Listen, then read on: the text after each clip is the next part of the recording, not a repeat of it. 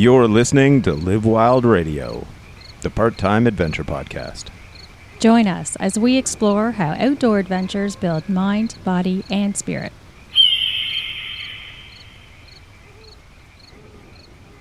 Before we get to the show today, we've got our first real partner sponsor, Great Lakes Girya. So, Girya is the Russian word for kettlebell. They have kettlebells in stock, which I know is a big issue in a lot of places. Really high quality bells, the Russian hard style, that range from as little as four kilos up to 96 kilos. Really love the quality. Handles are great. The part that's great is we got you a 5% discount. So if you go to greatlakesgirya.com, if you're here in Canada or in the United States, it's us.greatlakesgirya.com and use the promo code live wild at checkout. You'll get 5% off. Um, and in addition to kettlebells they have barbells. They have squat racks. They have dumbbells maces weighted clubs chin up bars whole collection of gear. So uh, don't forget if you want to get in shape don't count on the gyms. They keep having to close. So set your gym up at home now and save some money on it Hello, hello. I'm Catherine, i'm winston and this is Live Wild Radio. And I'm pretty excited about tonight's episode. It's been a while for us, you know, to sit down and, and record, but uh, we're just going to share with you what's going on in our life. And that's a lot of working out. yeah I just finished the 10,000 kettlebell swing challenge, That's true, you did. and it worked. And we're going to talk about today, uh, you know, some some fitness training tips that really, really give you the whole what the fuck effect, uh, you know, reaction. And so I've been doing this for about, so I've been working out with Winston for about five years, like training. Yeah. And and before that, I knew you when you were when you had the bike shop and you were training me then back then, you know, cycling and and saw the the effects of that, right? And that was the only time that I actually worked with a trainer. But this past year in particular with COVID being locked down and having to come up with our own routines which have been way more effective um in particular, I think there's lots to share here. So that that so today's episode is all about um, fitness. Um, Game changers. yes, Yeah. Um, so that's going to be one of the things. It- it- uh, and uh, uh, there'll probably be a few times I go off on my soapbox because what we run into um, the fitness industry, right? And it is an industry. Um, uh, is so clickbaity um, that when you actually get like information about actually what will work for you, it seems so simple that you c- don't believe it'll work. So It's then, yeah. you know, like, um, so just a, a few things before we we get in, um, and this is, I'll get off my soapbox for a minute. um, number one, if anybody says you're going to get abs in four weeks or six weeks, and you're not already really really lean, they're full of shit, right? Because if you if you there, there's two things to having abs. Obviously, building um, the the rectus abdominalis. That's the six packy muscles on the front of your stomach, and the other is reducing your body fat level to the point you can see them. Um, and if you're fluffy, uh, that's sort of my nice way of calling it. Um, and you know, I'm currently fluffy. I can feel them underneath, like they're well developed. You know, but I've only got half the equation myself. Um, you know, like the abs are well developed. There's just too much fluff on top of them. Uh, then you know you're you're gonna basically set yourself up for like a really like a disappointment because it it, it doesn't work like that. yeah, You didn't, you know, add body fat overnight. yeah. We know we know that. Yeah. Well, but the thing is, when when we say we know that, um, I think the problem is people are, uh, Too impatient. well, it, there's that, but but they're they're um, given an expectation that the impatience is worthwhile or or is reasonable, right? Um, you know, but but the fact is is that you know when we'll talk about your results in the last month, um, they're pretty substantial, Yeah. and you still don't have abs. Right? You're getting No. there. No, I'm getting there. I'm Right. seeing some lines that I've never seen before. Yeah. And You know. not not the folding rolly lines. You know, they're they're The vertical lines. They're vertical rather than horizontal. Yes. Yeah. Because horizontal stripes aren't flattering. No. Yeah. So, take it away, Catherine. You'd. Yeah. Yeah, I think it's good to, to just talk a bit about our background. So, I, like I just said already, um, I've been training in the past five years, um, but and I'm in the best shape today in my life. I'm 46 years old. I have now reached a weight that I haven't experienced since maybe my early 20s. So it's a long time. With way more muscle than you've ever had in your life. Oh, I've never had this much muscle ever. It's pretty Yeah. cool Yeah. because, as you said, when you get to a certain age, like in your 40s, as you get older, um, like I'm experienced, everything is like gains. Like I'm in my best shape, whereas athletes in their 20s, everything's downhill Yeah. as you age. So, um, so that's kind of fun. But um, yeah, so that's the kind of experience level I have, and really, I think it could have been accomplished in the first year had we not been, you know, so stuck into the, you know, in the gym, right? But at the si- t- at the same time, I was pretty weak, and I had some issues with my knees, and I was heavy, right? And it's all about learning when you're dealing with free weights how to train properly and not hurt yourself. So Well, there's a bunch of things going yeah, on and, and the thing too is like, uh, when you said you you've made more progress in the last year, yeah. right? It it comes into the thing of progress at what, Yeah. right? Because Great. our our Good question. our training when we first started training together five years ago was powerlifting. Right. We squat, we bench, we dead, deadlift, um, lots of accessory work. So And that was maybe three days a week. Uh, it was usually it was usually no because we were, we were usually doing an upper lower split. like you know we usually have like a squat Sure. day, a deadlift day. You know, Yeah. um, and we varied it around. Right, we did. Yeah. Uh, but the thing is, during that period, you put on a lot of muscle mass, yeah. and you got way stronger. yeah, that's a good point because the more muscle mass you have, and then later on, if you can build it, right? but one of the things you run into is because you know in the last year you made a tangible goal or like because we've written it down and we've got targets and everything is improve your conditioning and lose body fat Yeah. right and so because our training now is structured towards that Yeah. whereas our training before we were making progress but it was getting stronger Yeah. um, now it's kind of a balance And I will say what I like more about this training program is that they're quicker, especially with the every minute on the minute workouts, right? Because they're more, so much more volume and you're hitting a bunch of different goals from cardio to some strength building, muscle building endurance. Yeah. Whereas before in the gym, we could have been there like easily an hour and a half, maybe two hours by the time you're out of there. Mm-hmm. So, you know, it's a lot of effort time wise Yeah. to be there.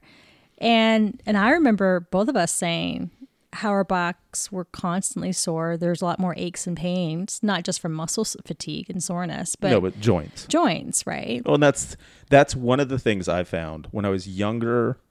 I could train with heavy barbells much more often, um, and you know you'd have sore muscles, but my joints didn't hurt. Uh, Right. whereas as I've gotten older, um, that and it's always one of those things. The stronger you are, the more load there is on the joints because you're lifting heavier weights, right? And this is something for people to understand: is muscles get stronger way faster than joints do.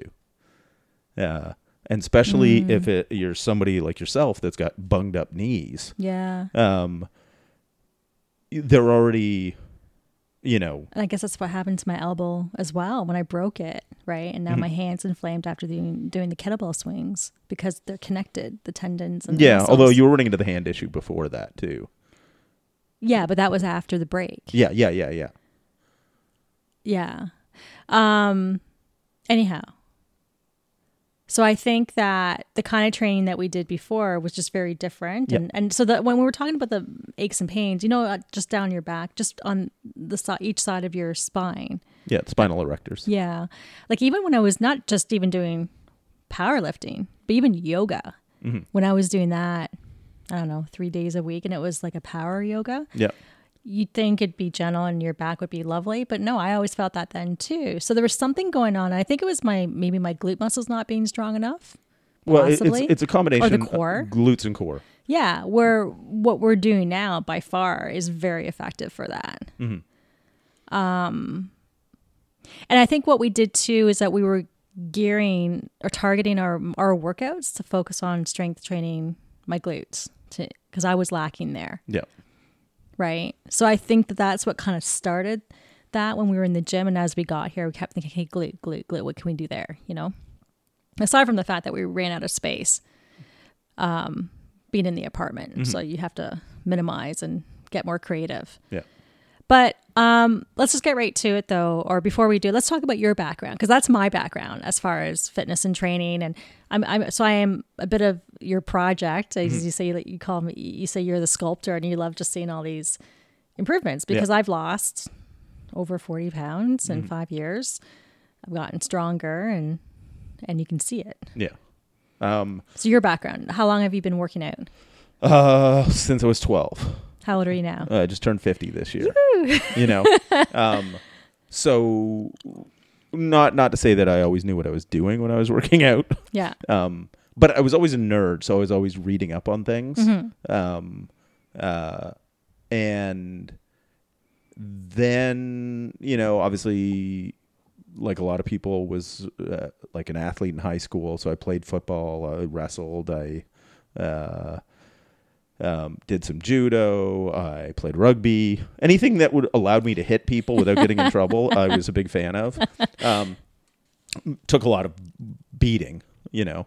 Um, but uh, then things like hiking, mountain biking, rock climbing were kind of the uh, things I really got into as an adult. Um, and sprinkled in there, um, jujitsu, uh, you know, which again beat the shit out of me. um, so training for me for a long time was a way to optimize performance. Um, and then uh, in my mid 20s, I started coaching people. Um, so, How did you get into that? Was Uh, it you just fell into it? well, it, was a case where, uh, a I, I worked at a bike shop, um, and subsequently owned that shop. I bought it, um, and I saw that a lot of people loved to ride, but they had no idea how to get better at it. Um, and you know, optimizing human performance has always been, uh, You sound of- like Ben Greenfield. you know, you just don't shine the blue light on your balls. it's red light, I think. Uh, it's blue. Oh, because he does the red light therapy. He too. does that too. Yeah, Yeah. all the lights. Um, but it, it was one of those things where where uh, endurance training at the time I saw was sort of missing a lot of things, right? Because it was very like especially cycling had a very sort of traditional base building. Uh, you know, so so early season would be lots of easy miles, and then you'd race yourself into shape, and yada yada. You know, um, and I that was great if you were you had 20 hours a week Got it. right but most of the people who um, were customers of mine uh, were people who had jobs and cycling was their escape and they wanted to be as good as they could at it but they didn't have um, endless time to train right? So then basically uh, I started the the whole uh, uh, training center in the back of the store, right? So in the wintertime, we had weights and we had trainers and power meters and all that kind of stuff, and uh, you know, essentially, it became a lab where I could experiment, Yeah. right? Both on myself and on on athletes I worked with. It was amazing. Yeah. Um, and the big thing that I ran into was that uh, if you strip down, and this goes with everything in life, right? Um, the Pareto principle, which, you know, if anybody's familiar with it, you know, uh, they call it the 80 20 rule. Um, and has nothing to do with what we apply it to because it's uh, about land ownership in Italy in the 1800s. you know, 20% of the population owned 80% of the land, right? This is what, you know, an economist discovered. Um, but we, we sort of extrapolate that idea out as a concept, which is 20% of what you do gets you 80% of your gains, right? Um, and that you can apply, uh, uh, and it's not a hard and fast rule as far as the 80 and the 20, but that idea of what uh, is the essentials, right? Um, and when you apply that to people who are short of time, um, it's a really effective way to structure training programs. Because if you strip out everything but the essentials um, and master those, people get better quickly. um, and you know obviously understanding a bit of science about energy systems within the body how muscles contract um, you know fast twitch and slow twitch and you know all of that kind of stuff. Uh, but you run into that simple idea of um, you know figuring out what are your 20% what are the things that are getting you your performance gains? Um, and you know by stripping your program down to that um, you run into the thing you got more time to spend with your family you got more time to rest. Totally. uh, and one of the one of the nice bonuses we ran into was that we found people's performance went up too. Yeah. right? Which is the whole point And, and that was my experience when I was at your uh, training lab back 12, 15, whatever, how many years ago, was I was there for a month. And uh, in the first month, you did a benchmark, you know, uh, fitness thing. How many, um, you gave me three different things to do, and it took me eight minutes, whatever. And I thought I was going to puke. A month later, I did it at half the time, so I knew what was I was doing was working. Now I remember being in your lab, uh, maybe we're be- somewhere between forty five minutes up to an hour and a half Yeah. as I got better cycling, and that was a combination of cycling and then I guess a Cross-training. cross training at the end. Um, but I loved how much it didn't feel like you kicked me in the gut each time, or I went home in pain. I think I came there, I was there three days a week, and I got quite a, an amazing amount of results. So for me, that kept me wanting to come back, and you were essentially training me, right? Yeah. So, um, so that's what we're talking about. So you start off. What's your favorite um, training effect, like thing tip that really works, gives you fast gains? Um, I think one of the biggest ones is uh, escalating density. Um, and we can do that. Explain. Yeah. Yeah. So that basically it's doing more in the same amount of time. Right. And so you can do that in a systematic way, right? Which is what you're doing right now. Because Catherine, I've got a program to doing an every minute on the minute workout, which means we've got a beeper. It beeps every minute. Um, it beeps. You do a set. Whatever time is left in that minute is your recovery. And the next time it beeps, you do another set. Um, and where the escalating density comes in is first week you did 10 reps. Right. And then the next week you do 11 reps. Yeah. Right? So the time hasn't gotten any longer. You're just fitting more work in it. Yeah. Right? Another way to do it is auto regulated. So we just put, you know, 10 minutes on the clock and we'll pick kettlebell swings, for instance. Um, get as many sets of 10 as you can in that time period Got it. right? So let's say the first time you do it, you get 10 sets, right? And then a, a week later, you get 11 sets, right? The week after that, you get 11 sets and halfway through another one, right? So your, as your fitness improves, then you're auto regulating. Um, so if you, if you feel that you can do it, you get more. If you're having a bad day, you get a little less, right? So it allows you to, to tailor it. Yeah, I feel like I, I've never done that. I, I feel like I'd rather do the first one where I just add a rep each week. So I'm in my third week, which means I've added two more reps per exercise. And I noticed that yesterday, even doing face pulls, going from 17 to 15 and doing it in a way that's harder than you, how you would normally do it, really started to torch my back Yep. you know and so you've got me doing that for how many weeks? Five or seven? Uh, uh, this cycle is five. It's five. Yeah. Okay. And So at what this- point? So it's meant to start off fairly easy, like not fairly easy, but But tolerable. tolerable, but not hard. Yeah. Yeah. And then what you'll run into is, it, depending on how your body adapts, um, it may finish the same way, even though you're doing more work because you've adapted to it. Right. You're just doing more work, but Mm. it feels about the same relative intensity. Interesting. You know, but we, because we don't progress the same pace at every exercise, you may run into the thing where certain exercises feel the same as they did at the beginning. Mm-hmm. A couple of other exercises might feel easier, even though you're doing more. Right. And other ones feel like death. Right. You know, because you, you, that's just sort of the way our body works. It's not like you're going to progress in a linear fashion on everything. Right. So essentially, you like that ex- that style of increasing density because of Well, so a couple of different things. Number one, because one of your goals is to burn body fat. right. um, by doing more work in a set amount of time, it's more metabolically demanding, right?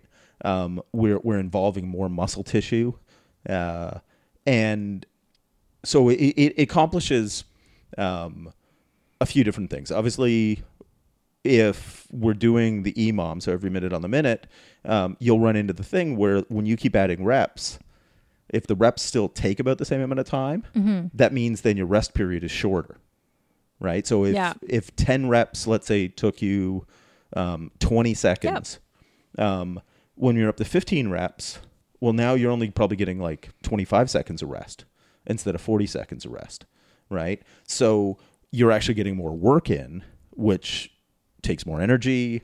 It, it causes more metabolic disruption in the body. Like there's more for you to recover from. Okay. There's more waste products, Yeah. you know, more burn and all that kind of stuff. Yeah. And uh, this type of training has been shown to uh, increase growth hormone, which helps keep your skin looking young and all that jazz, but also helps burn body fat. Okay. Um, you know, it's a complex like chemical process in the body. Interesting. But Okay. um, the higher your growth hormone uh, production is, Yeah. right, and it tends to decrease as you age, um, the easier it is to get rid of body fat, um, and the easier it is to build muscle, right? Interesting. Then the other thing we run into because you're ending up with a fair amount of volume per exercise, um, at a reasonable amount of load, uh, it's the type of thing that will build muscle. And if you've got more muscle mass, you'll even if you weigh exactly the same, um, more muscle is more uh, metabolically active, which means it burns more calories at rest, right? Because if you, uh, regardless of what the scale says, right? If you've got 10 pounds more muscle, you're going to burn more calories doing nothing than uh, if you weighed exactly the same, but it was 10 pounds of fat. Right. So what we're doing is like I, I call it steering the ship um, by doing things that have a little bit more caloric demand that you know uh, are increasing your conditioning, um, building muscle. They're all tipping you in the fat burning direction, right? Okay. So it's not a thing where you know it's just one thing, but it's a bunch of things. Cool. Um, and that's so so uh, escalating density is an ideal that Charles Staley, uh, he's a pretty well known coach. Um, most most of the ideas that that I have, I might put a spin on them. Um, but I've stolen them from somebody smarter than me. Yeah, I, I mean it's interesting because um, you know after listening to you and then I go on YouTube, I start to hear the things you saying coming out of their mouths. I'm like, and that's where you got it from. well, but right? but that's the thing. It's Yeah. like good ideas, right? Um, are Simple.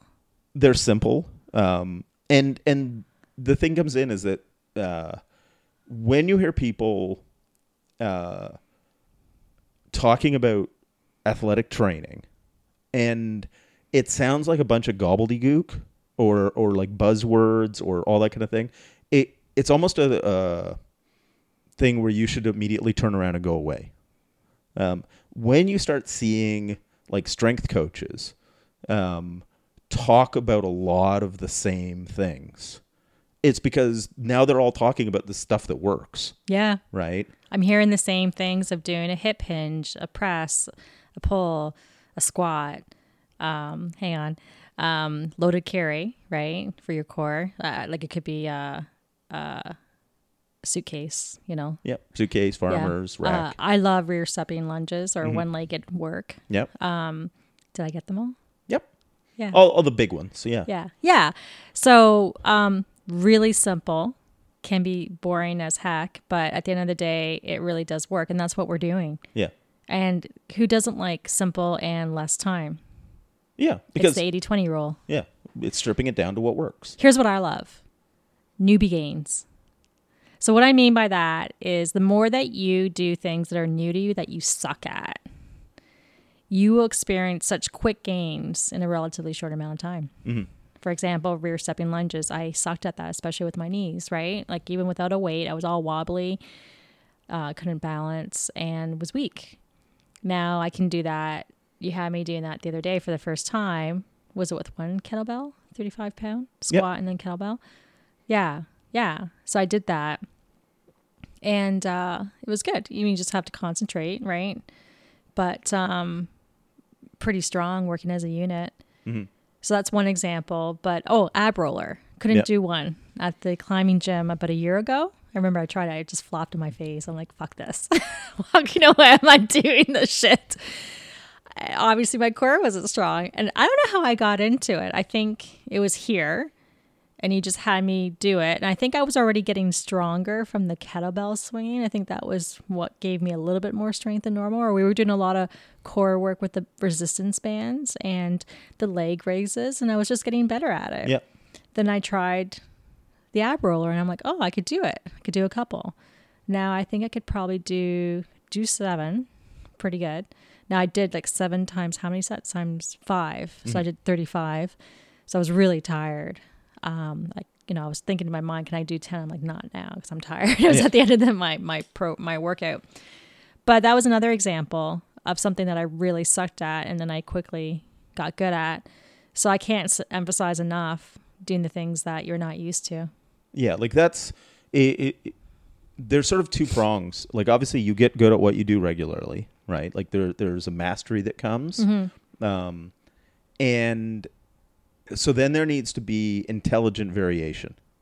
Um like throwing in new things that you have to develop a skill for, right? So we want to become very good at the basics.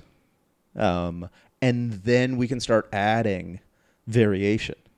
Uh, so that can be something like uh, you want to get good at just the basic two hand kettlebell swing, right? And last month you did 10,000 of them, Yeah. right? So then, um, well, right now we don't have you doing anything that you, has you gripping because we're trying to get your hand to uh, give it some rest. Um, but uh, we might go into, you know, when when you're back with the um, kettlebells, uh, one-handed swings, um, or learning how to do the snatch, right? So initially, when you do it, it'll suck because you, you you don't know how to do it, right? You haven't got the rhythm and everything down. Yeah. But it's a new thing that is still a hinging pattern, Yeah. right? A hip hinge, but it has other elements to it, right? Um, and uh, one-handed swing, for instance, because you were um, unilateral, like that just means one-handed.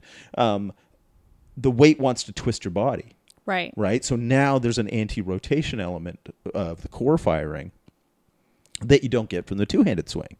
Um, and then it might be things like banded swings. We've done those a couple times.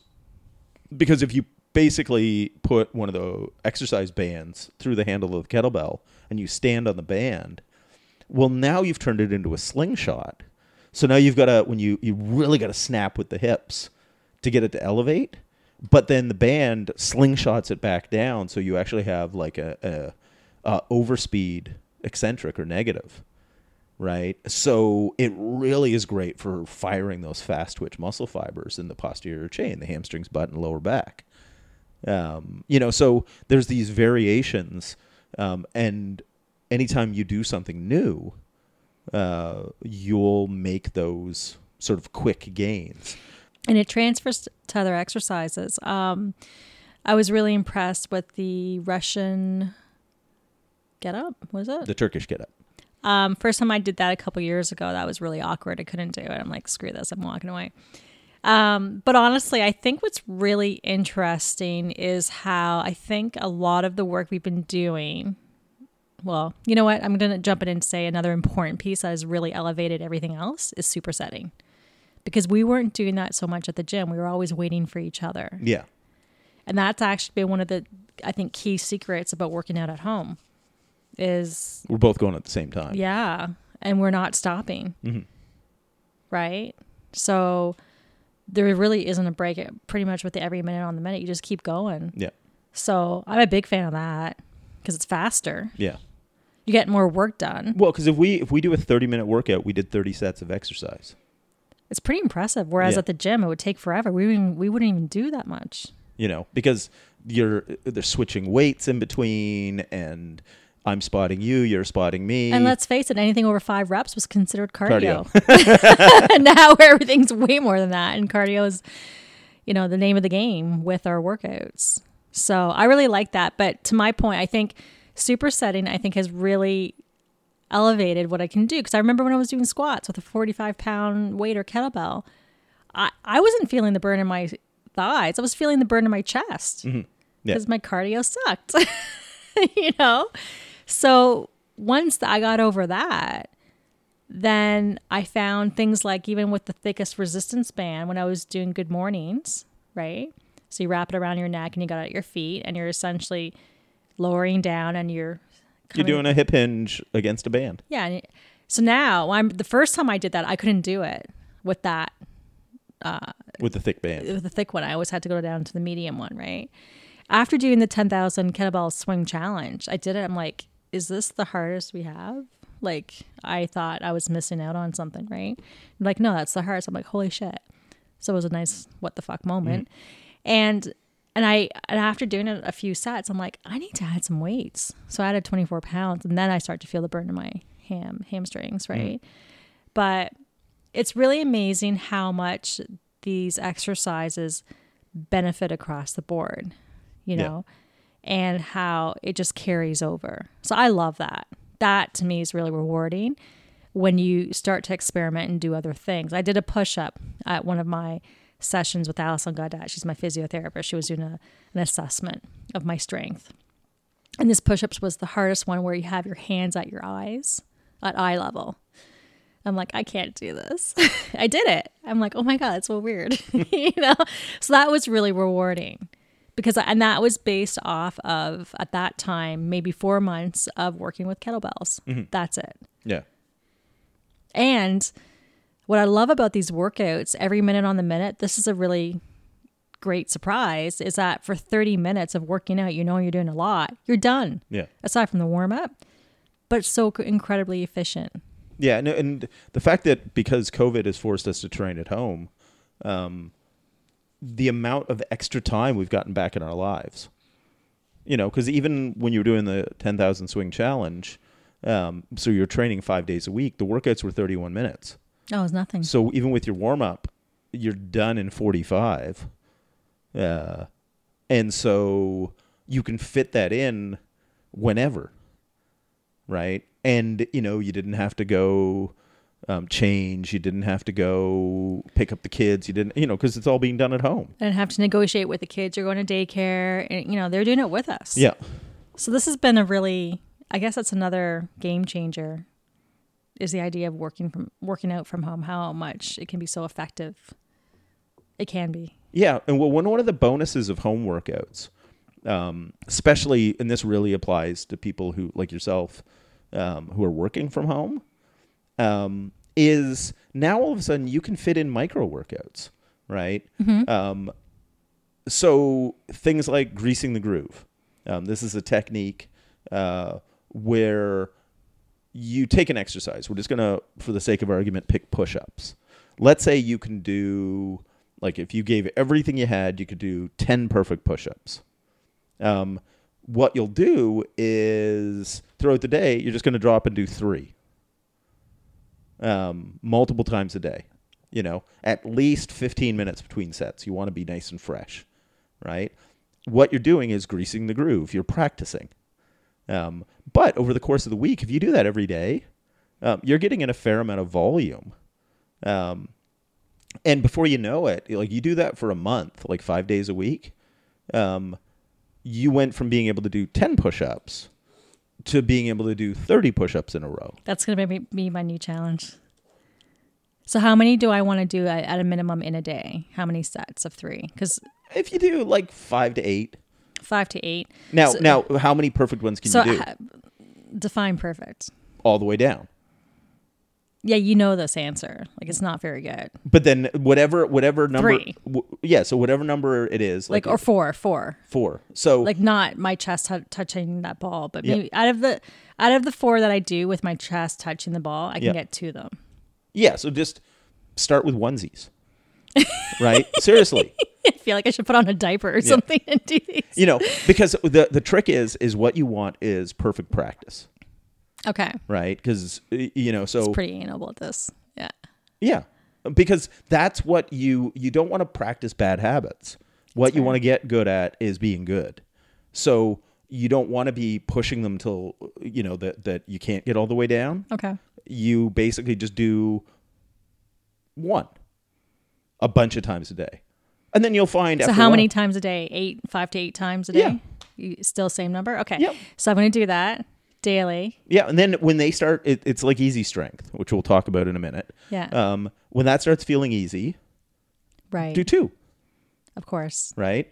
Yeah. And then when that starts feeling easy, do three, right? Like you'll just gradually increase your Right. volume with each set. Yeah, because you had um, there was a climber that was doing this at home on hangboards. Yeah. Right, and and he was just testing this concept, and by the end of it, he dramatically improved his his hangboarding. And none of it was hard. Yeah. Like basically Emil Abrahamsson. Um, uh, now it's a study of one or two because it was just him and his brother, right? It's not a big scientific study, but he based it off of reading some um, uh, like research papers and went, oh, this would be an interesting. It was basically 10 seconds on.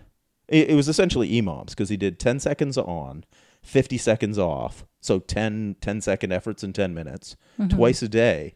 But they weren't weighted hangs or anything. He, his feet were still on the floor yeah, right? It was just loading the tendons repeatedly. Um, and he would do different, uh, variations of that. yeah, like three finger pocket, small edge, you know. Um, and after a month of doing that, uh, it was either like five or six days a week, twice a day. But he's locked down, so it's like, what the fuck? Why not? um, went back and retested, and he was massively stronger, even though none of it was very hard. Right? He he basically did the easy strength equivalent of uh, fingerboarding. And So, so what's easy strength? Okay, so Easy Strength is a book by Coach Dan John and Pavel uh, Tsatsouline. I think I pronounced his name right. Whatever. Um, he's he's the crazy Russian who brought kettlebells to North America um, back in the late '90s, early 2000s, um, and the whole concept behind Easy Strength is frequent practice of, uh, you know, strength training. So like five days a week. Um, there's a couple of little guidelines like uh, you do a hinge, um, a push, a pull, uh, an explosive movement like a kettlebell swing, and then say alternate. One day do ab wheel, the next day do loaded carries. Um, So the workouts would take about 15 or 20 minutes a day. Um, okay. uh, your uh, hinge, some sort of deadlift. Um, you'll do like a maximum of 10 reps. So, like two sets of five, five sets of two, three sets of three. You know, you can mix that up a little bit. But total. Total 10. a day. Um, same thing with your pull and push. So, like, do an overhead press and a pull up. Um, uh, you know, do like 50 swings. So, you can do five sets of 10. Like, And what kind of weights are you using? Like how? What kind of effort should you Um, be feeling? you know, basically, uh, if you're talking percentages, it's like 50 to 80% of your max, Okay. right? So the, the whole concept behind it is frequent practice, but it's never very hard, right? Because like if you're using 60% of your max for five reps, that's easy, right? But if you look throughout the week, you're getting 50 deadlifts in. You're mm-hmm. getting 50, you know, weighted pull-ups, 50 overhead presses, a bunch of swings, you know, um, some some weighted carries and some ab rollers. Uh, and what you do is when that weight feels easy, up it a little bit. When it feels easy, up it a little bit. Right? You don't have to go crazy. But what you'll run into is by taking your 50 to 80% m- load and moving it up, you move your one rep max up too. Um, and it's really good for athletes because you still have plenty of energy to train. You know, you're not like having a problem walking away from the gym. Right. Yeah. Um, it's good for busy people, especially if you have a home gym or you know, uh, because all you need um, is you know something to do a hinge with, right? So if you've got a barbell and some plates, um, uh, a few kettlebells, boom, you've you know in a pull up bar. Um, you know, we're not talking any kind of like magic home gym. um, and you just sort of do your work and then get on with your day. Um, and so it's that kind of uh, frequent, unexerting, which isn't even a word, um, but uh, non strenuous practice. And you've done this yourself? Yep. For con- and then what what did you what were the effects of it? It just got stronger. How much stronger? Like, Um, how much of an impact did you get from it? Like, uh, you know, added 40 pounds to my weighted pull up in two months. Holy shit. Um, my deadlift uh, went up in two months, like 60 pounds. That's amazing. Yeah. Did you do that when that wasn't with me though? No. That was years ago. Yeah. Okay. Um, I did it at the shop. Got it. Uh, and I've actually done it a bunch of times over the years. yeah. You know, Yeah. um, uh, you know, maybe three. It's one of those things. It it actually works so well that you think, ah, I can do something. Then this is one of the things that Dan talks about regularly, is people do it and it works so well that they go, oh, I can do something crazy now. So rather than just stick with what works. Yeah. you know, they want at- to challenge themselves. Yeah. They, they want to feel the burn. Yeah. They want to feel now that they've got this newfound strength, they want to like push, see what their body's made they, of. yeah, they want to show off. Yeah. you know um and so it is it's it's a fascinating kind of approach uh which is you know frequent submaximal work um doesn't take a lot of time but it's every day. yeah or five days a week yeah um and it, go ahead So between that and the 10,000 kettlebell swing challenge, which is more effective? well what's the goal Um, if the goal if the goal is to get stronger then easy strength Really? if the goal is to change body composition and get in better shape, then Yeah. the 10,000 swing challenge. Right? So you run into the thing where when anybody asks, is like, well, what's the best, you know, workout? Yeah. Well, What- it, what do you the, want? the answer is for what? Right? You know, because if your goal is to get stronger, then, you know, something like easy strength, um, you know, if you were to say alternate cycles of easy strength with uh, a more um, conditioning oriented, like kettlebell complexes, so two months of one, two months of another, yeah. right? And alternated back and forth, and twice a year threw in the 10,000 swing challenge. Yeah. You've got a killer program to be strong, lean, mobile. like, and all that. Oh, you know what's a lot of fun is when you talk about cycles. Uh, and what I mean by that is when you get towards the end of a cycle, so that's usually could be four or five weeks, could be considered a cycle, could be anywhere from between five to seven weeks, something like that. But the point is towards, and you start to know when you're hitting hitting the end of it if it's Yeah. something new because you you start to feel fatigued, right? Like you're like no matter what you do every day, you're really really tired and you're dragging your butt, and it's not like it was say the first week. So then you do a deload week. That's a week where you just dial it back, maybe about to half, you know, 50% of what you can do, but you're still working out. What I always found to be a lot of fun is when you get back into the game, how much your uh, your your performance peaks. Yeah. How much it just skyrockets now that your body's had a chance to to rest and and recover. Yeah, because uh, effectively what you've done with like that four, s- six, eight weeks of training, whatever it happens to be, you've accumulated fatigue. And, uh, you know, by backing off a little bit, um, then what happens is the, the fatigue dissipates, it goes away. And then all of a sudden you feel like, you know, a superhero because all that fitness you built, now you're realizing it. You're, It's super compensation. Yeah. Um, and you're right, you're having like a mini peak. So then when you get into the next cycle, you're like, holy shit, I feel great. I feel Yeah. strong. I'm fast. I'm, you know, whatever it is you've trained for. yeah. Um, and that's where, you know, uh, a lot of people work out and they feel they've had a good workout if they're like sweaty and tired. Right. Um, and don't get me wrong, it, that fulfills rule number one, like of my training commandments, which it's better to do something than nothing. Right. Um, but if your goal, a, if you actually have a goal, right, beyond some vague thing of, "Uh, I'd like to look a little better for summer, or, you know, I'd like to be a little stronger, or whatever vague goal, but like a concrete, you know, I have an event I'm training for. Um, you know, then if you do have an event you're training for, then it becomes one of those things, you know, or a goal that you've got to set, you know, um, measurable, uh, you know, thing that you want to accomplish with a time. You know, there's a date that you're you're doing, even if it's not like a signed up event. Um, then all of a sudden, what you do in each workout matters. It's not just about getting tired Right. you know like if your goal was to lose body fat and i just had us doing a powerlifting program again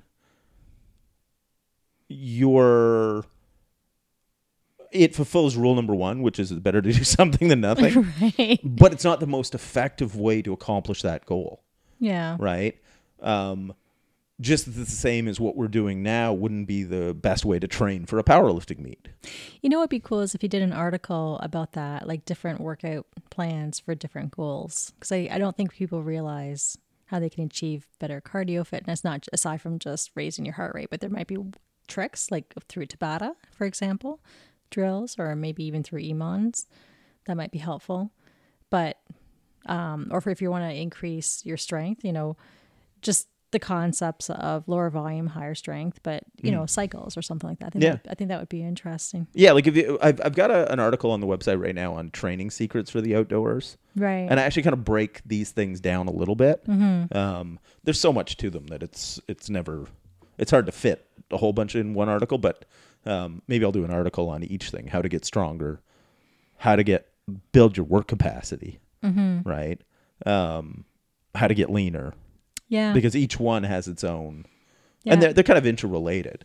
Um, and I think part of the reason why you're enjoying what we're doing now is it's not improving just one thing, yeah. but it's true. improving a bunch of things, right? Because you're getting stronger at things, Yeah. but you're also getting leaner. You know, which a big part of that has to do with your diet too. Um, you know, which you've been very good about. You know, At times. yeah, what, but 80-20 rule. Like if you Yeah. if you can follow a good clean diet 80% of the time, Yeah. right? Follow a good program 80% of the time. You you might not get there uh, uh, you know as fast as humanly possible, but you'll get there. Right? You'll you'll keep making progress. Um I wish I could just do it 20% of the time, get 80% of the game. I'm just saying. yeah, maybe when you were 20. Yeah, maybe. you know, uh, that's one of the, the the terrible things about getting older. The older you are, the more things you got to do right. Yeah, it's kind of interesting, um, especially with like injuries and warming up, right? Tight, tight muscles. That's what I'm struggling with.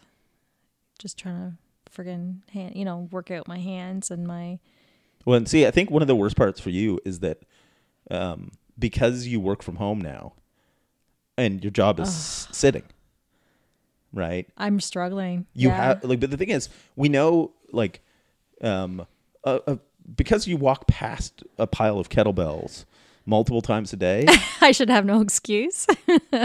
right? Take a light one and you know do one Turkish get up per side, yeah. right? Like that will get hip mobility, leg But mobility. But it's almost having like the path or, or the the the official plan stated that you're doing grease the groove. You know what I mean? Like I'm serious. yeah. See that that's where I think maybe that's what I'll do is I'll actually write you out. I'll just add to your plan, right? Like Oh, I've already decided. I'm doing this for a month. That's my next experiment. you know but but like the the things like like body maintenance um Oh. i sort of take it from the standpoint that you know what you should be doing Yeah, I so you're an adult you should do it Yeah, uh, that's discipline. yeah That's why I have you come over to work out with me yeah because I don't have the discipline, and I just show up. I literally just show up, and you're sometimes you're like, you're like grunting, and you're like, "Isn't this great?" I'm just like so tired. I'm like, yeah, whatever. Like, just shut up. I'm just doing. it. And you're like, how come you're not so happy or energetic? And I'm like, I'm doing the work. yeah You know. you know I'm whereas like i i'm just enjoying my, The pain. my work well it's not even with a lot of them it's not even pain right it's just it like i'm just enjoying the movement Yeah. right because like what i'm doing right now isn't that painful Yeah. um Yeah. like the only thing i get any burn from is push-ups Uh, yeah. you know Yeah. Now that's not entirely true because on my front squat day, uh, where I've got ten sets of front squats with Yeah. double kettlebells, um, that eats a bag of dicks, and I do that twice a week. Yeah, Yeah, but going back to goals, I mean, I think that is so important. I mean, I wouldn't do, you know, kettlebell five. I wouldn't do. How many was I doing in a week? Twenty five hundred Yeah. kettlebell swings in a week. yeah, Five hundred a session for for fun. Like just no, I did it because there was a challenge, and I thought it was crazy. And I was curious as to, and I knew that you could get really good results. So let's talk about that. Okay, so okay, 10,000 kettlebell swing challenge um start you know is basically authored by coach Dan John in the US you should check him out. He's pretty cool. He does them once or twice a year he does it a couple times a year Yeah. himself. and I'd like to do it at least once a year. Um essentially what it is is that in a month you will complete 10,000 kettlebell swings. And the way you broke it down for me was that I would do it 5 days a week. So 500 swings a session in 31 minutes, EMOM style, every minute on the minute. So every minute on the minute, four sets in a row. You do twenty swings a minute. Yeah. And then the f- fifth uh, set or round, not round set, would be an alternative exercise. In my case, in one day, I would do an ab, you know, ab roller. I probably do about five of them. Another day, I might do body rows, ten of those. Another day, I would did push-ups. do push-ups. So, and then another four sets of kettlebell swings, back to the alternate alternate exercise, etc. So, that's pretty much it. Takes 31 minutes. Easy peasy, done. Mm-hmm. Um, put on some, you know, gangster rap music. it's the only time I hit, listen to hip hop and rap music. I hate it. I hate it, but I like it when I work out. And that's it. So um, let's talk about the results. That was really cool. Um, in my case, by the way, I couldn't progress in weight. I started at 35 pounds. I started to have issues with my hands.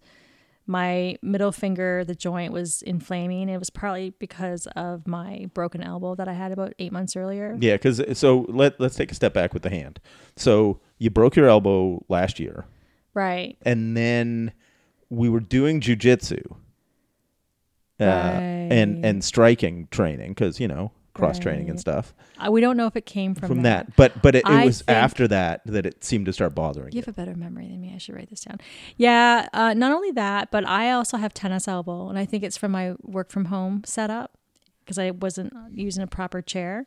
Because I did notice, and also when I started rock climbing again, and I hadn't done it for a while, Mm-hmm. that I have to really warm up my elbows. Otherwise, I feel that, Yeah. that tennis elbow. So because I had that in both arms, and I think, anyways, long story short, although my elbow has fully recovered in terms of strength and mobility and everything, it's pretty strong on what I can do. There are some pretty tight muscles around there that connect to that middle finger, mm-hmm. and the joint is completely inflamed. It's it you know And it's only the one knuckle. it's only the one fucking knuckle. It's like like it's that middle knuckle. Like if you were to punch somebody, It's telling me to fuck off. yeah, but it's but it's the, it's the punching knuckle. It's the one that you should hit with. Yeah. right? Which is why we thought it might have come from No. striking. And I think it's it was aggravated. Had a bad memory of my broken elbow. And, Yeah. and basically, what was happening is because we're doing all this work with the kettlebells or with uh, rock climbing, It's all Um, grip. it's all grip, body weights more than it can handle, and it doesn't like it. And um, anyway, so I couldn't progress to a 45 pound kettlebell because of the grip strength that was needed. And when I did do it all, I did try, it really screwed it up. So then at that point, I was really nursing it, trying to just finish the challenge because I was only in my second week starting it. So I started to use a lifting strap to try and ease the load on my grip and icing, acupuncture, you name it, I did it. So, and sometimes an extra rest day. Um, but I w- so despite that, the first week, first day, my ass was handed to me when I did the swing challenge. Yeah, you finished. Was it like 178 beats a minute? Yeah, yeah, a few times I did that. Yeah, Yeah, because we, we we looked at her heart rate. You know, got the yeah. fancy. and towards watch. the end, it was like it was hard to get it up. It was maybe one thirty five. yeah, Um, I lost seven pounds. It would have been more because I gained five pounds during that time from Easter. I really enjoyed those cupcakes and all the carbs because I'm on a keto diet, right? So I really went to town. Um, I gained five pounds. So I probably would have lost more. I lost two inches on the waist. I gained two inches around my traps, like my chest, maybe because I know how to flex, might be. Lost some weight, I guess, um, in my hip area. Um, ab roll rolls were rollouts were much better because I could do more.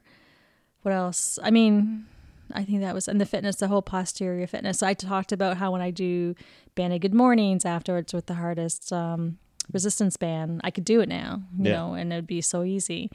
So overall, it was pretty good. wasn't boring. Um, but if you're had I been able to progress to 45 pounds, maybe even 52 pounds by the end of it, I think it would have been really phenomenal.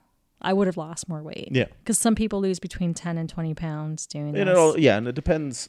Uh, like the key is uh, the way the way Dan John originally set it up. It was like you here's what you need to get done. Just get it done. You auto regulate. Um, and so the way you do it is you do like a set of 10 swings, um, a set of 15 swings, a set of 25 swings, and then a set of 50. That's 100 reps. Um, and then in between each, you do an alternate exercise. And you just pace yourself however much you need to. Right. So the first time I ever did it was like about 45 minutes the first time. Mm-hmm. And I was down to just under half an hour by the end of the month. Mm-hmm. Um, well, the way that I structured it for Catherine is just an EMOM, right? Because if if you take out the, uh, you know, am I ready to go? Not ready to go? Yeah. You know, it's just go when the beep goes. Yeah. You don't have the brutal set, like you're not doing the sets of fifty, which are brutal on the hands. Oh, yeah. Right, And the because- forearms, yeah. everything.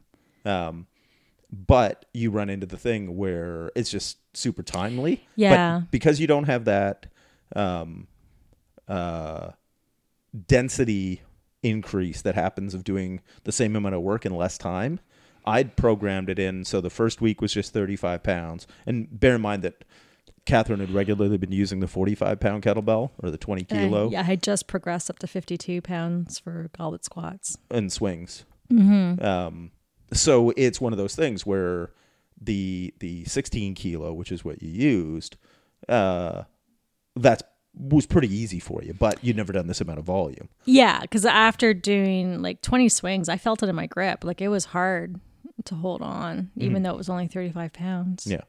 Um, but uh, I'd I'd programmed in so then you know week two, every fourth set you'd use the 45 pounds, Which I did. Yeah. I started, Yeah. and then and then my hand. hand.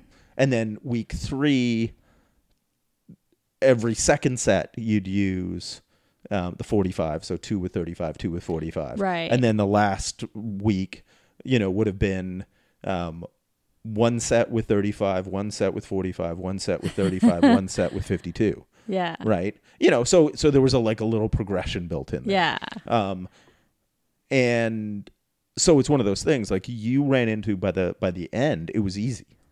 It was easy.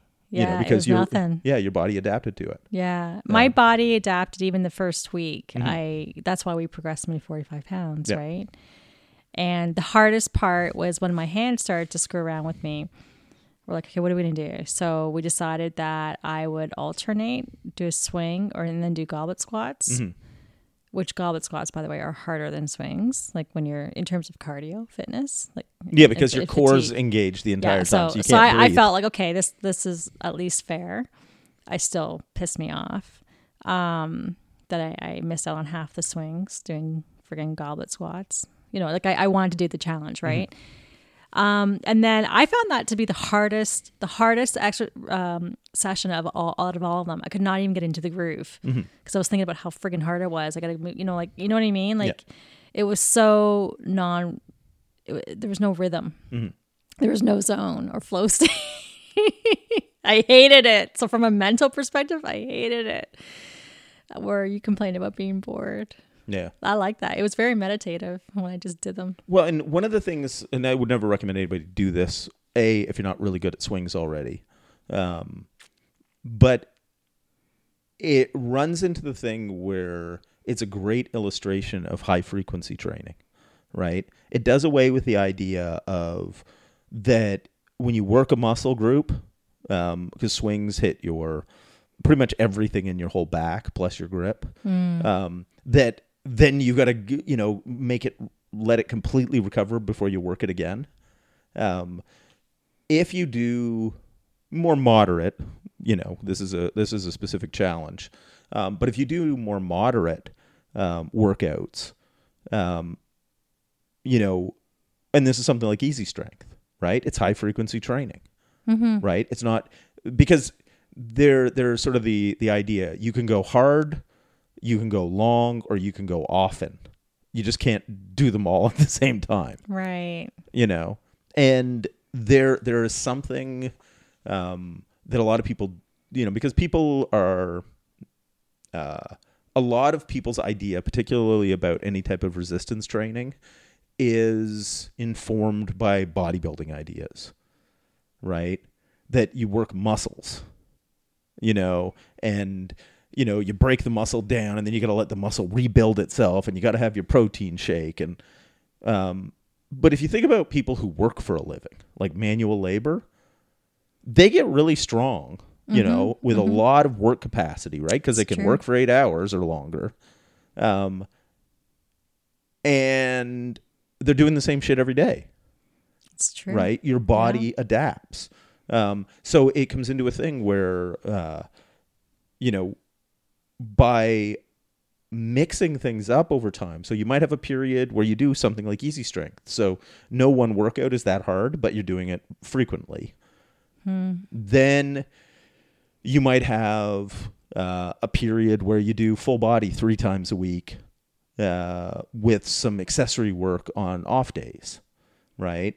Um, and maybe these workouts are ass kickers, right? Things like, you know, that I'm a big fan of, like kettlebell complexes, um, where you'll do, say, like five cleans and then five snatches and then five presses and five squats. That's one set. Then you put the weight down, right? You don't do, uh, you know, do a set and then put it down, do a set, you know, it's like you're doing these complexes of multiple exercises together um, and but because you're hitting different movement patterns, you run into the thing where um, the system takes a load, right? There, you'll get huffing and puffing doing them, but individual muscles aren't being completely taxed, Right, because so- you're you're spreading it out. Yeah. I love that. you know, and Yeah, so it that that's another great. way where those are really demanding on your whole system. But, Yeah. but they're great for building muscle, burning fat, Yeah. increasing fitness. And because they work all of these things together, And and especially if you're flowing from one exercise to the other, it teaches your body how to train as a unit. Yeah. The more that you move as part of your exercise rather than just doing something statically. yeah. I And- love that. That's why I love things like rear stepping lunges and the Turkish get up. weighted carries, Um, Yeah. like because you've got to move, right? Like you're moving through space. You're not just, you know, doing a bicep curl. Nothing against bicep curls. They're a good accessory exercise if you, you know. But even even pressing with the gob um the kettlebells Mm-hmm. because they're awkward yeah. and it requires so much more strength and stabilization in your shoulder girdle and you know keeping it all tight in your core and breathing and it's it's it's it's a whole new level really Yeah. of And exercise. It's one of the things I love about the the kettlebell presses, like the overhead presses, um, is they're really demanding, like on the whole body, because they're you've got this odd shaped object, right? Unlike a nicely balanced dumbbell, um, but because the pathway that your arm moves or your shoulder moves, it's also one of the kindest things on the shoulder joint. Um, so i i it's from a training standpoint one of the most demanding because it hits a lot of different things, um, but it also is kind to the shoulder. Um, so that combination, I think, can be really, uh, really effective. yeah. Um, and then uh, a couple of other little things for people to think about um, is if you what are you doing? I'm taking a picture. Keep Oh. going. Um, it totally threw off my. I'm sorry. Uh, Sorry. Another thing you can do. yeah, is um, think of movement snacks, right? Because most people um, would like to be a little leaner, um, just feel better, move better. Obviously, we speak to an outdoor audience, so would like to do their outdoor things better. Um, but not everybody, you know, or very few of the people listening are probably like competitive athletes That's right. right? If you are, you know, hey, send me a line, you know, contact us, leave a comment, whatever. Um, if you want us to get really in depth on that kind of stuff, right? Because I'm happy to do that as well. Um, but for most people, um, what they're looking for is GPP, general physical preparedness, right? It's being pretty strong, pretty mobile, It feels great. pretty lean, you know. Yeah. Um, and that's where uh, stopping thinking about, um, you know, any one thing, right? And and it's developing like a movement practice, right? Um, so uh, we'll do, you know, some mobility and original strength. Um, uh, you should get the book Original Strength, you know, or pressing reset. There's a few Tim Anderson. Um, uh, they just get you moving better, right? Um, things like rolling, crawling. Um, What babies do. yeah, you know, and I it- keep thinking we should do like a, a little promo with Unit Diaper. yeah, that's what you want to see. Um, but but that idea of the developmental cycle that babies went through Yeah. to get strong enough to be able to stand up and walk, mm-hmm. um, and because there's both the physical element and then the neurological element, learning how to move their body. Um, so original strength has you doing a lot of those same things, you know, crawling, rocking, rolling. Um, I find it makes me just feel good. It does. Um, you know, there's some things that I don't do enough of, which is um, stretching my my forearms. Right. So when you're obviously in the crawling uh, mode and you're swinging back and forth, right, um, to your, you know, with bring your butt down to your knees and back and rocking, forth, yeah. rocking back and forth. Uh, it's really good for my arms, my hands, Yep, especially opens them up being your hips. Yeah, yeah, and then even just looking up, down, side for your neck. We don't do enough neck rotations. But you brought up a good point too about neuro, um, connecting the the neur- neurological system, right? Like, I'm having this trouble right now where I can't bend my toe. yeah. And Allison, my physiotherapist, um, was showing me that okay, put it in the position manually and now push against it. And after doing that a couple times, it actually did move. I'm like, look at that, you know, and we were pretty excited about it. But it was just getting that connection to, or getting it to reconnect. It really is something, and it was almost like, um, yeah, same thing. A lot of women have weak um, glutes, right? And you often get your massage therapist to do that test where they try and get you to, you know, lift your leg up, your or your thigh, bring your knee to your chest, and they'll try and push it in the opposite direction. And and if it if they can push it out of the way, your glutes aren't activating. But then they do a couple things to get you to activate your glutes, and then it's working. And I always thought it was like a stupid circus trick, you know, like you're, you're you're bullshitting me. You're not pushing as hard but I, you know, but it's it's true. It's working, mm. right? So there is a difference. So I find that is really interesting. So people can wrap their heads around the fact that uh, probably there's a few muscles in your body that aren't activating because you don't use them. Well, and here's the thing you run into: if you sit a lot at your job, you sit driving mm. to work. You know, before COVID, um, so you didn't have to sit at home. Uh, but you know, if you sit a lot, your leg and your upper body um, are at 90 degrees. So, and when a muscle is shortened, it tends to tighten. Yeah. So your hip flexors, which lift your leg up, mm-hmm. um, they shorten, and then your glutes turn off because you're just sitting on them. You know, just kind of like resting on your elbow. You know how your hand falls asleep. Yeah. Your ass falls asleep. So, uh, and then we tend to be inward rotated on the shoulders, right, on keyboards and phones and all that mm-hmm. kind of thing. Mm-hmm. So by doing things that open up the chest and shoulders, right? Mm-hmm. Like lifting the head and rocking and those types of things. Um, uh, a lot of strengthening movements like face pulls, body rows, mm-hmm. um, even just hanging from a pull up bar mm-hmm. um, really opens up the the shoulders and upper thorax. Mm-hmm. Um, then a lot of uh, you know glute activation will get the hip flexors to relax, mm-hmm. right? Um, lunges, glute bridges, um, banded walks. You know, get the band around um, your upper thigh, just above your knee. Yeah, that's amazing. Um, I did a lot of the lying down on my side clamshells. That activates my glutes. That plus with the again with the band around my thighs, doing the uh, glute raises, mm-hmm. right? Glute bridges.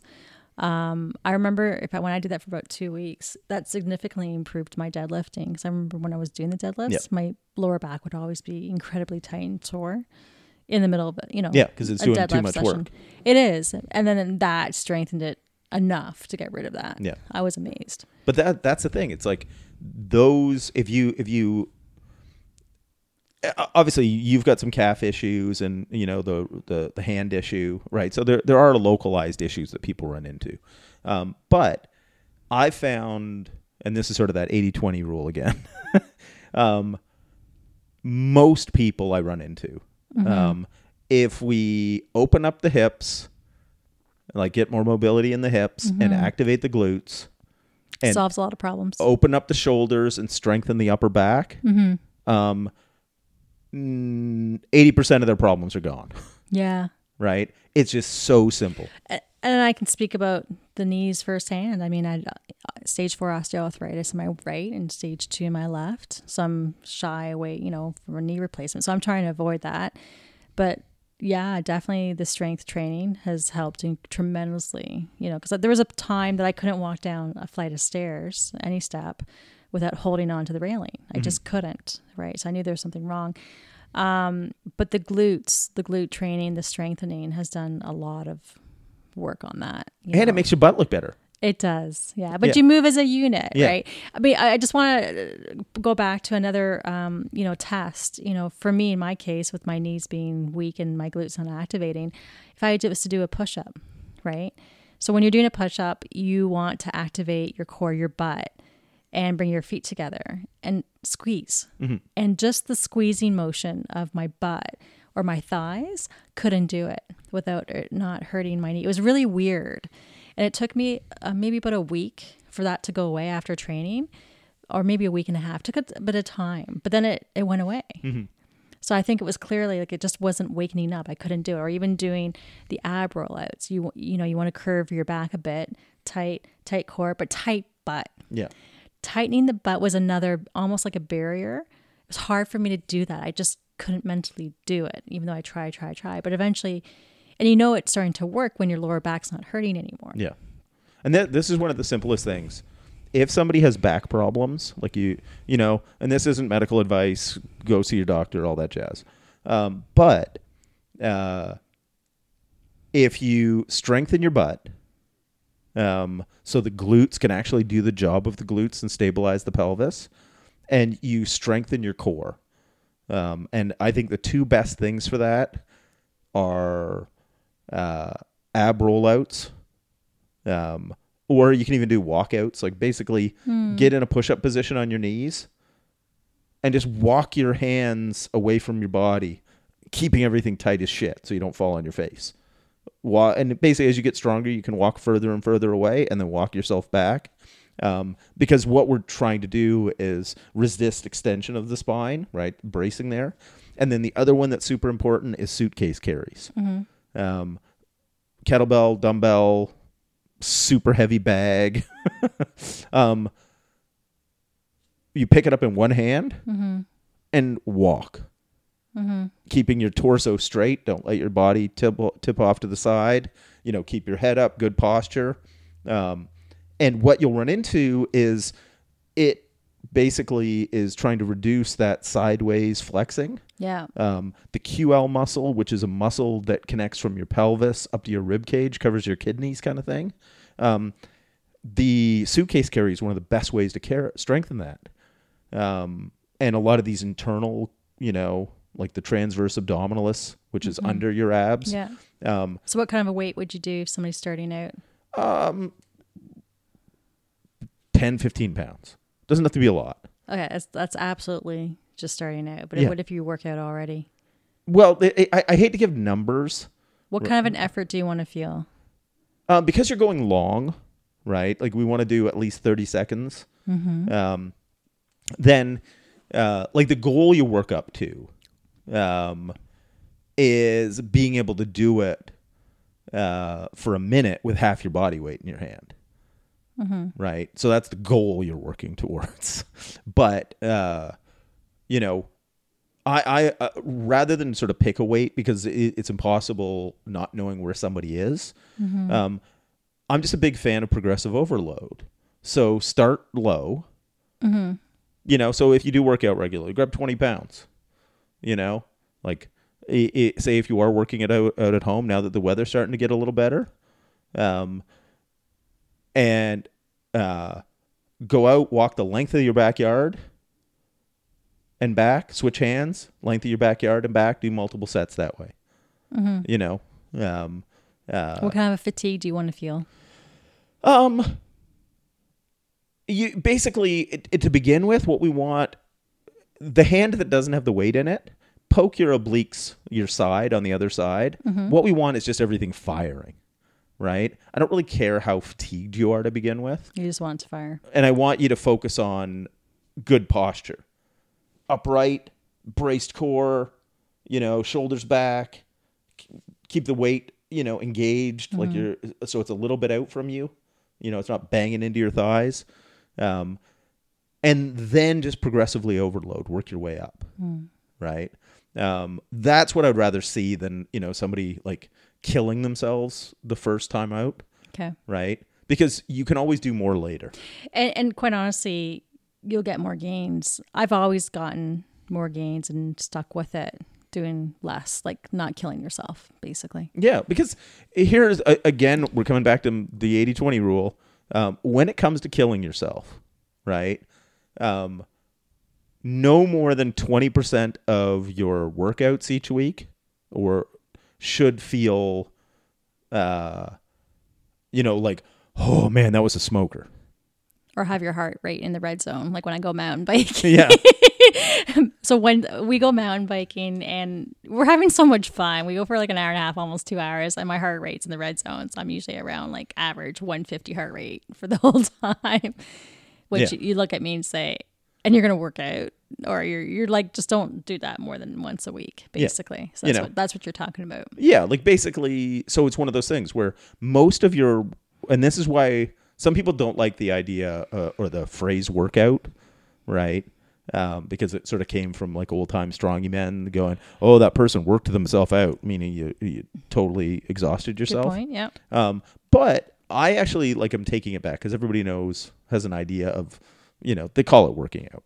Um, what it should be is 80% of it should just be work. You're just punching the clock, right? You're you're getting your reps in, you're getting your miles in, you're getting whatever in, right? Focusing on like quality movement. And then 20% of it should be the stuff that looks good in a Gatorade commercial. Right? the sweating and the huffing and puffing and the Yeah. Yeah, yeah, yeah. you know The maximum maximal effort or or or hard. har- harder. You actually, you even want to be careful about that. But yeah, You know. I hear what you're saying. you know so because it, it, it's a thing where where it's just putting in the work Yeah. um, over a long period of time right think of it as building a wall um, one brick at a time you know or i, I always use the the uh, moving a mountain of sand yeah, i give you a shovel and a wheelbarrow Yeah. and uh, it's like I want that like thirty foot thirty foot high pile of sand. I want it over there. And so you do some wheelbarrow full, right? And you you move it and you dump it over there. And then you look at the pile and it doesn't look like you've done anything. But if you just keep coming back day after day and you move a few wheelbarrows full, then in a month, 6 months, a year, 5 years, Time flies. right? Then it's a thing where you're like, holy fuck, I'm strong. I'm fast. I'm, you know, whatever, whatever it is you're working towards because, It's um, like me, my move. I'm packing up, yeah. doing bit by bit. yeah. But, but this is the thing. Anybody who's, um, uh, achieved a very high level, uh, in any athletics, um, it's going to come down to two things. Um, number one, um, is genetics, right? And there's nothing we can do about that. Um, if you're built like a draft horse, um, you're not going to be a, a, great sprinter. You know what I mean? Like uh, you might be good at moving fridges. So so there's not a lot you can do about your genetics. Like if you're five four and kind of a, a slight bone structure, you're never going to win the world's strongest man competition, right? Like these are just genetics. Um, but the other one is um, just that putting in the time, right? It takes smart, you know, moderately hard work for a long period of time to to reach your genetic potential, right? And the, the thing is, most people just never put the time in. Like they, mm-hmm.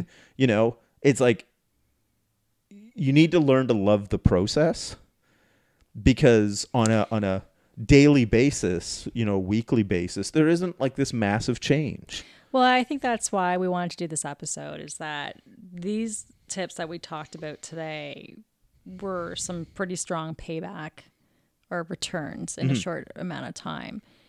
Um, for many different reasons, mm-hmm. and and so you know that's what keeps you motivated, and that's what keeps me really intrigued and wanting to deep dive on YouTube and learn more about the philosophy and what so and so doing, and mm-hmm. you know, um, because again, I'm all about the the newbie gains and trying something new that you suck at. Because knowing now that I know, you'll get good at it quickly. Yeah.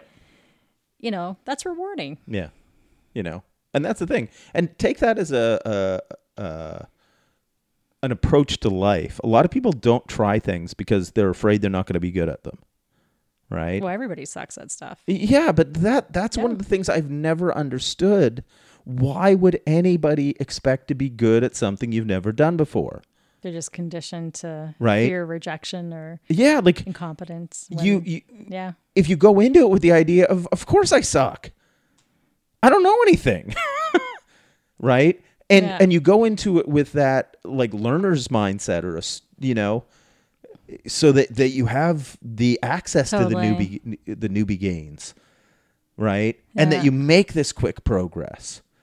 Um you know and understand though and where the window of newbie gains um, ends and you become an intermediate varies depending on the activity you're doing.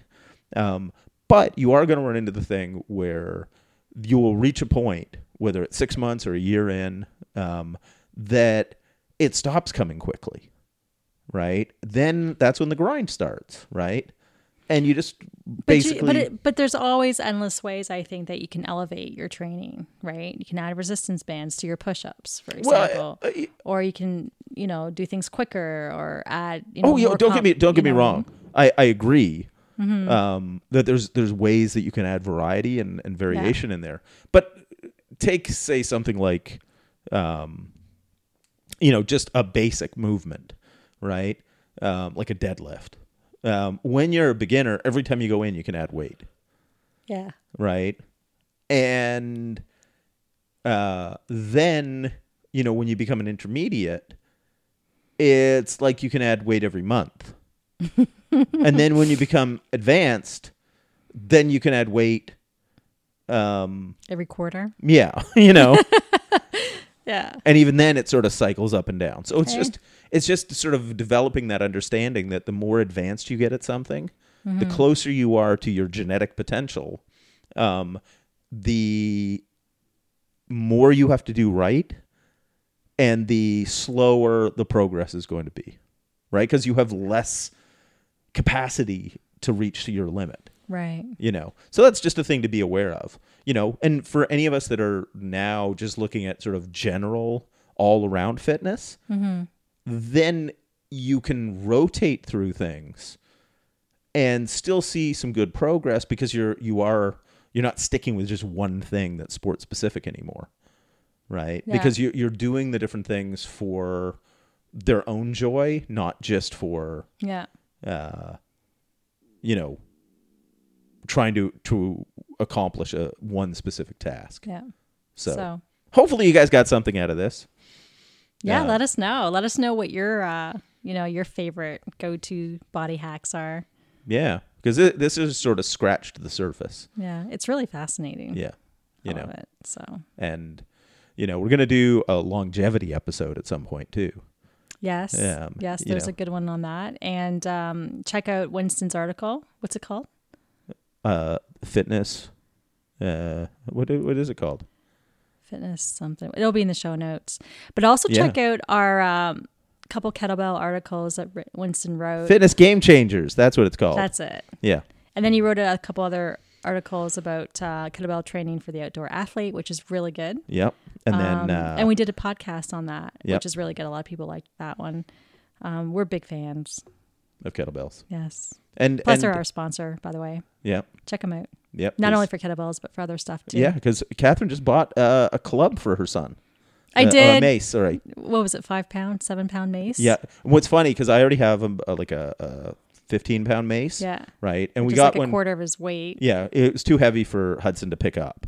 So we thought, oh, let's get a little mace for him. What's funny though, because we got it from Great Lakes Gear, yeah, um, that's who we get our kettlebells from as well. Um, if you use code Live Wild for a five percent discount, um, I, I feel like such a real podcaster having promo codes. Um, but it was funny because you got that for him, Right. And when you compare it to my mace, Yeah. the handle is like fifty percent thicker. So the Is ball it on the thicker? yeah, it's like wa- like a thicker diameter. Oh, I didn't realize that. Yeah, yeah, that's what I was joking about. Oh, Um, God. It's like a baby mace, but uh, like, you know, because the ball on the end, it's basically a mace is a big steel pipe um, with a, a weight welded on the end, like a shot put welded on the end, and you swing it around. It's kind of like barbarian training. It's awesome. Um, but uh, you know, I picked the thing up, and it's like, kid's gonna end up with like great grip. Beware. Yeah. Get ready for jujitsu. and and just clubbing people Oh no. you know Anyway, yeah so uh stay tuned. and, and like, uh, share, subscribe. You yeah know, you know. all, all of all of the social media influencer Etiquette. things i don't know how it works Yeah. i just talk a lot Yeah. so until next time um work I'm hard Catherine. Work hard, play dirty. yeah Bye bye. see ya